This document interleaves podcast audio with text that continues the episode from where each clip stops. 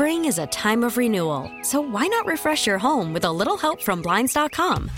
We make getting custom window treatments a minor project with major impact. Choose from premium blinds, shades, and shutters. We even have options for your patio, too. Blinds.com invented a better way to shop for custom window treatments. There's no pushy salespeople in your home or inflated showroom prices. Our design experts can help you find the perfect window treatments on your schedule. We'll even send free samples directly to you. Plus, we can handle the measuring and installation for you. Unlimited window treatments installed for just one low cost. And with Blinds.com, you'll always get transparent pricing, no hidden fees. Our free shipping and 100% satisfaction guarantee can put the spring back into your step and into your home, too. Shop Blinds.com right now and save up to 45%. Up to 45% off for a limited time at Blinds.com. Blinds.com. Rules and restrictions may apply. You just released your 26th album a few days ago. It's called Reality. Yeah. And, and you'd mentioned that when you were starting out in the business, you couldn't possibly have imagined that, you know, you would have this length of a career, this kind of a career. Can you talk a little bit about that? I don't think any of us actually thought that we had any long term kind of career in anything. I think the best thing we could have hoped for was four or five years of fun and uh, good shows and just making good music. But I don't think it even occurred to us looking at the old blues guys that we would be around like they were obviously around. You know, those guys already, a lot of them were up in their 60s uh, and 70s at that particular time when we were kids. But I don't think it ever occurred to us that we could possibly have the kinds of uh, longevity that they had. Right. And it's turned into a little more than four or five years at this point, right? Yeah, well, it's it's now following the tradition of what those uh, other old guys were going through. You know, we're going to become the old guys.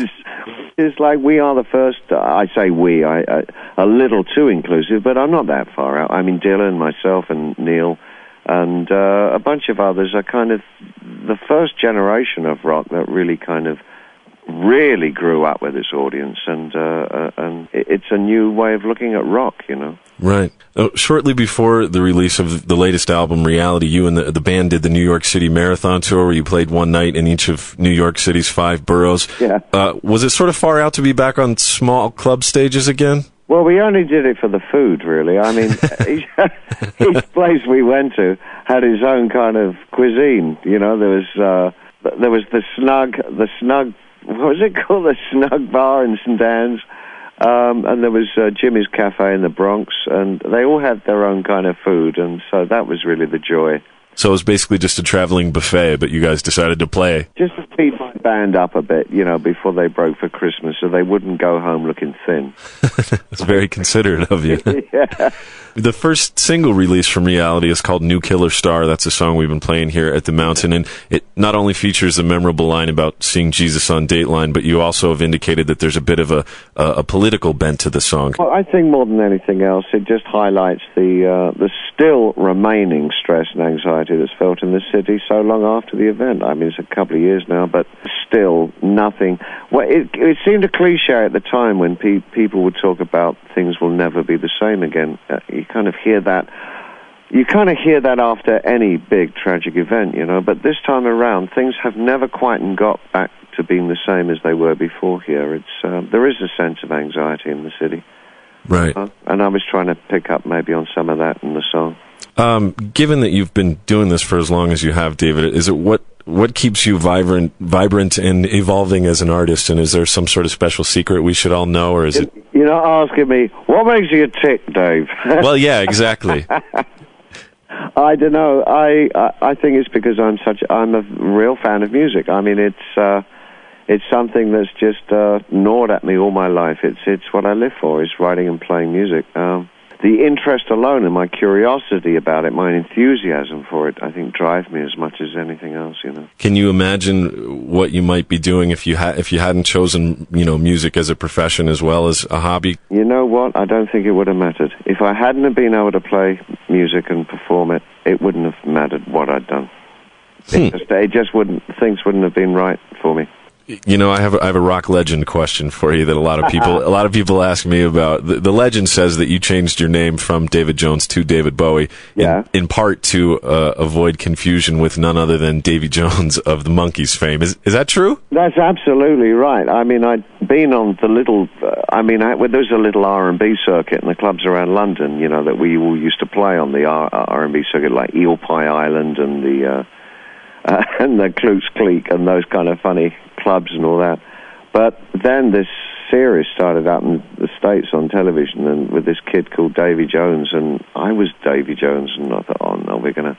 He's obviously going to be this big deal, you know. So I better kind of little me better change my name to something else. So I did that.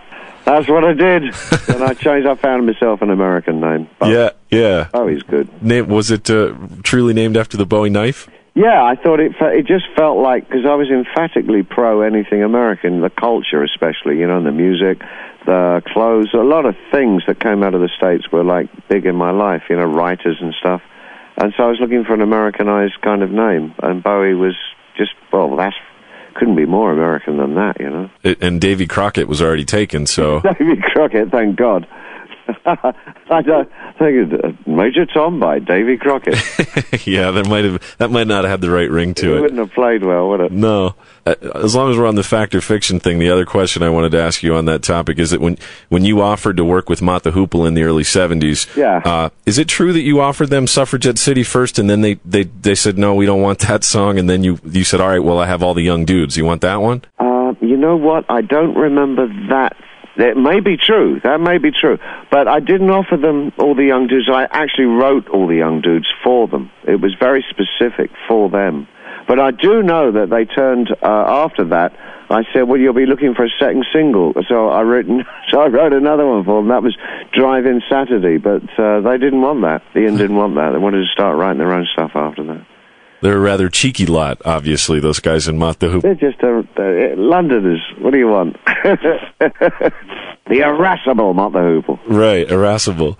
I wonder if you've laid out your plans for what you might tell your three-year-old when uh, when he or she inevitably sees, you know, the old concert footage of you in the Ziggy Stardust days. I mean, Yeah, I say, ask your brother. go go call him. Yeah. yeah, I've done all that already, so he knows the he he's got the news, so he can uh, he can just relay relay it to her. I'm not going to have to go through all that again. That's why sisters have brothers, older brothers. Exactly, and to protect them. That exactly. That's very important.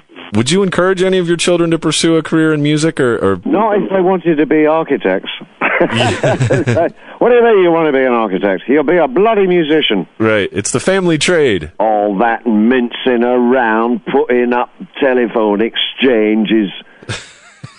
you want to get your hands dirty and pick up a microphone.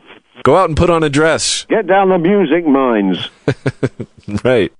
So you've already mentioned that you're going to leave the big glass spider at home on this next tour, but I was wondering if you could tell us anything about about a Denver tour stop and about stopping by the tattered the tattered cover maybe to pick up some books. But you know what? We had such a bo- I mean, it wasn't long enough because the show wasn't long enough because it was like one of those big festival-y things. But when we came through on the Area 2 um, thing last year with Moby, we had such a wild time, such a great audience. I mean, Denver was uh, so responsive to what myself and the band were doing, you know. Right. Um, we just can't wait to get back. I mean, it was, it really was one of the enjoyable gigs on that little mini tour. It was such fun. And we had such a great time. Obviously, you can tell during the day. I mean, we really got out and about and uh, really enjoyed the town for what it is. You know, uh, it was it was a good. We really had a good time there. Have you guys picked a date already for Denver? Or is that still up in the air? Denver is up in the air. I don't know if you noticed. yeah, well, significantly a mile up in the air actually. I know. Yes, that was my pun. I tell you what. I tell you, between you and me, I know for a fact we're playing Denver. All right. It's not on this list that I've been given here, but I do know because I insisted on it. Well, that's great. That's very cool. Um, I tell you what, anybody out there, davidbowie.com or something is my site. I'm sure it'll be on there. David, earlier you mentioned Neil Young, you mentioned Bob Dylan uh, as artists that have, have been around, you know, and had a certain amount of career longevity. Are there are there other artists in addition to those that you particularly admire and consider maybe contemporaries in that sense? Um, I, you know, frankly, I think overall, well, I, I got to put Lou Reed in there as well, you know, um, because Lou's, uh, Lou's just always approached things from his own own uh, viewpoint and, and done things in his own, own very idiosyncratic way. And I think his new shows are also alarmingly adventurous when you look at some of the younger guys around. I mean, Lou and Neil are doing really extraordinary things, very brave kind of ways of approaching doing shows. Um, I just think it's great to have those guys around to show that you know how wide you can go um, as you as you become more and more experienced. I think is the best way to put it. You once said, and this was a number of years ago, that the only way to create a movement is to totally destroy something and then build it up all over again, which was sort of a reference to the to the Dadaists. Did I say that? Is that an idea that you you still relate to today? Yeah, I mean it's such a, a founded principle, isn't it? I mean, you know, ay ay ay, the young will eat the old. Spring is a time of renewal, so why not refresh your home with a little help from Blinds.com? We make getting custom window treatments a minor project with major impact. Choose from premium blinds, shades, and shutters. We even have options for your patio, too.